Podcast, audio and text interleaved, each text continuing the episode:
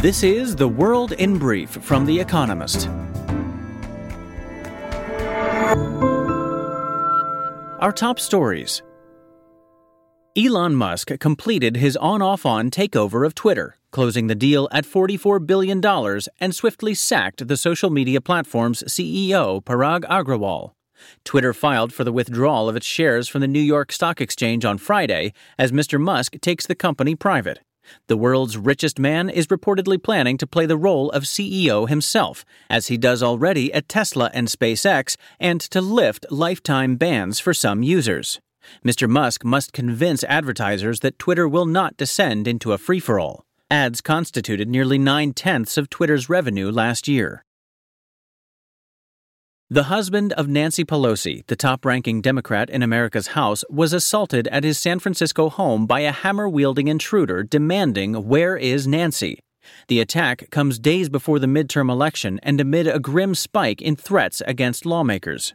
Ms. Pelosi's 82 year old husband, Paul, is recovering from his injuries in hospital. The suspect was charged with attempted murder.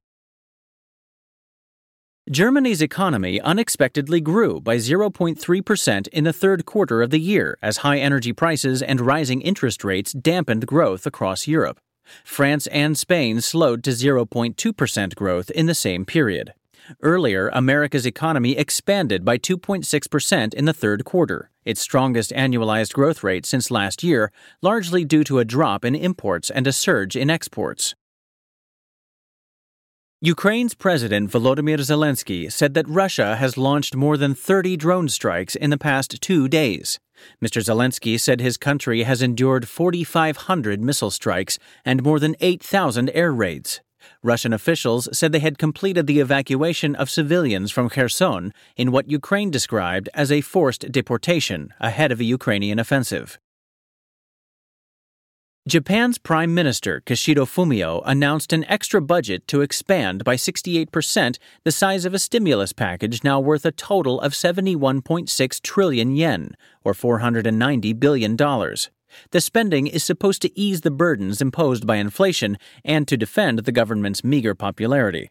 The yen fell more than 1% against the dollar after the Bank of Japan left its benchmark rate steady in ultra low territory. Intel said it would look to hack as much as $10 billion by 2025 from its annual costs, following a worse than expected earnings release. The American chipmaker reported third quarter revenue of $15.3 billion, down 20% year on year. Much of the saving is expected to come from job cuts. The firm blamed weak demand for the PCs that carry its chips. ExxonMobil reported a record profit of $19.7 billion, up by a tenth from the previous quarter and nearly triple its haul during the same period last year.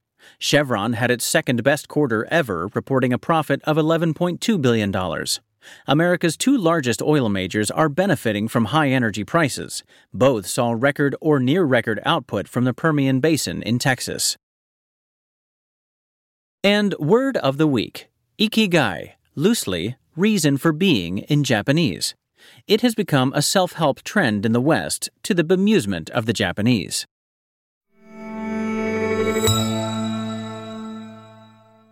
And now, here's a deeper look at the day ahead. A concerning countdown to COP27. Next month, countries gather for the United Nations Climate Summit in Egypt. In preparation, this week, several reports assessed their progress in tackling climate change. The conclusions are grim. The UN Environment Program found that countries' climate commitments barely made a dent in the 17 billion to 20 billion tons that must be cut from annual emissions by 2030 for any hope of limiting global warming to 1.5 degrees Celsius over pre industrial temperatures, the primary goal of the Paris Agreement. Even if every national climate goal for 2030 were met, models predict temperatures will rise by 2.4 degrees Celsius by 2100. Existing climate policies, not just promises, equal 2.8 degrees Celsius. A report from Systems Change Lab, a collection of environmental groups and think tanks, found that of 40 actions needed to meet 2030 targets, such as changing energy systems and land use, none are on track. There was one bright spot A report from the International Energy Agency found that war in Ukraine has hastened the world's transition to renewable energy. Barack Obama rallies Democrats. America's former president hits the campaign trail this weekend. Barack Obama will appear at a rally in Detroit alongside Michigan's Governor Gretchen Whitmer, who is seeking re election in the midterms in November. In Milwaukee, he will stump with Tony Evers, Wisconsin's Democratic governor, and Mandela Barnes, the party's nominee for the Senate. On Friday, he appeared in Georgia with Stacey Abrams and Raphael Warnock, candidates for governor and the Senate, respectively. Mr. Obama's hectic campaigning spree is rare. In recent years, he has devoted himself less to politics and more to pursuits like making a nature documentary for Netflix. His activity contrasts with that of President Joe Biden, who has not appeared at a campaign rally in months, though he has done more low key events. Mr. Biden evidently fears that his unpopularity, 53% of voters disapprove of him, might put off undecided voters. Mr. Obama's appearance, by contrast, might help boost turnout, particularly among black voters. Mexicans celebrate Day of the Dead. On Saturday, Mexicans will begin celebrating Dia de los Muertos, the lively festival of ancestors that runs over several days. Mexico City will host a huge parade of costumed people and papier mache figures. Crowds will flock to the ofrenda, or altar, in the Zocalo, the capital's central square, a larger version of the personal ones they set up at home. Graveyards will become rammed and rambunctious. Day of the Dead is rooted in pre Hispanic cultures. People place food, sugar skulls, and marigolds on altars and graves, which they believe will help speed their loved one's journey to their final resting place. Outside Mexico, the event's popularity is relatively recent and is due in part to having been featured in Spectre, a James Bond installment, and Coco, an animated Disney film. Mexico is a country with far too much experience of death, but this festival is anything but morbid. The Horrors of the First World War on Film. On Friday, Netflix released All Quiet on the Western Front, a film based on the novel by Erich Maria Remarque that was published in 1929. It is the first German adaptation of the anti war classic, which is more topical than ever at a time when conflict is again raging in Europe. The story recounts how, in the spring of 1917, a 17 year old German soldier, Paul Baumer, lies about his age to join the war. He and his friends dream about conquering Paris and celebrating victory. Then the brutal reality sets in. When they arrive at the Western Front, they witness dehumanizing carnage in muddy trenches. Their enthusiasm turns to abject horror and fear.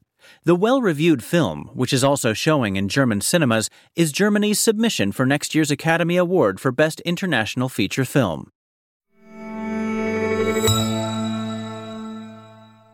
Weekend Profile Li Qiang, China's probable next Prime Minister.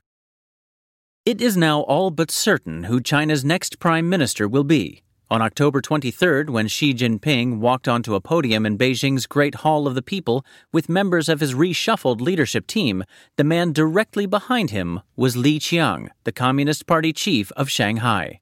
That meant the 63 year old Mr. Li, whose promotion prospects many analysts had written off just a few months ago, had become China's highest ranking politician after Mr. Xi. He is expected to take over from Li Keqiang, no relation, the 76 year old current prime minister, when the legislature meets next March. The younger Mr. Li is a remarkable choice. Earlier this year, he was widely blamed by Shanghai's residents for the chaotic and harsh management of a weeks long lockdown of the city, aimed at crushing an outbreak of COVID 19. Even without the lockdown fiasco, he would have been an unlikely candidate for the prime ministership. The post is normally given to people who have served as a deputy prime minister. Li Qiang has never held a central government portfolio. But it is clear why Mr. Xi likes him. In the 2000s, when Mr. Xi was the party boss of the coastal province of Zhejiang, Li Qiang was his chief of staff, Enforcing strict lockdown measures in Shanghai may have further endeared him to China's leader, who has just secured a norm breaking third term as the party's general secretary and commander in chief of the armed forces. Mr. Xi has been a keen advocate of a zero COVID approach to crushing the virus. Mr. Li is liked by many businessmen, but foreign investors were spooked by the reshuffle and dumped Chinese shares.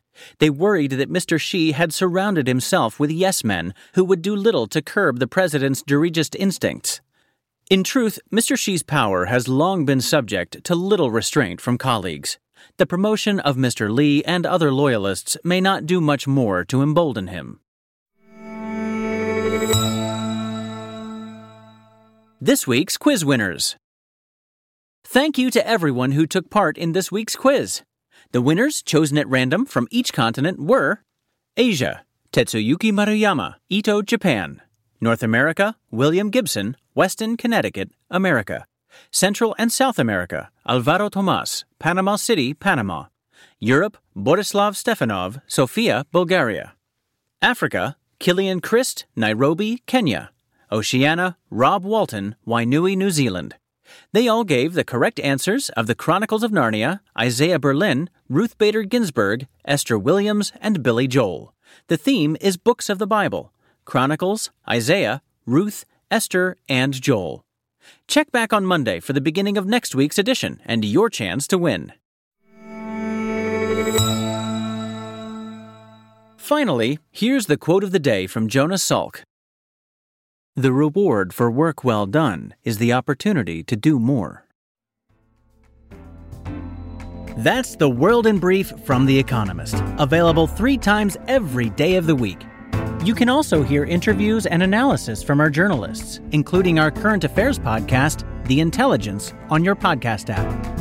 And subscribers to The Economist have access to each week's full edition in audio. Just download the Economist app to start listening.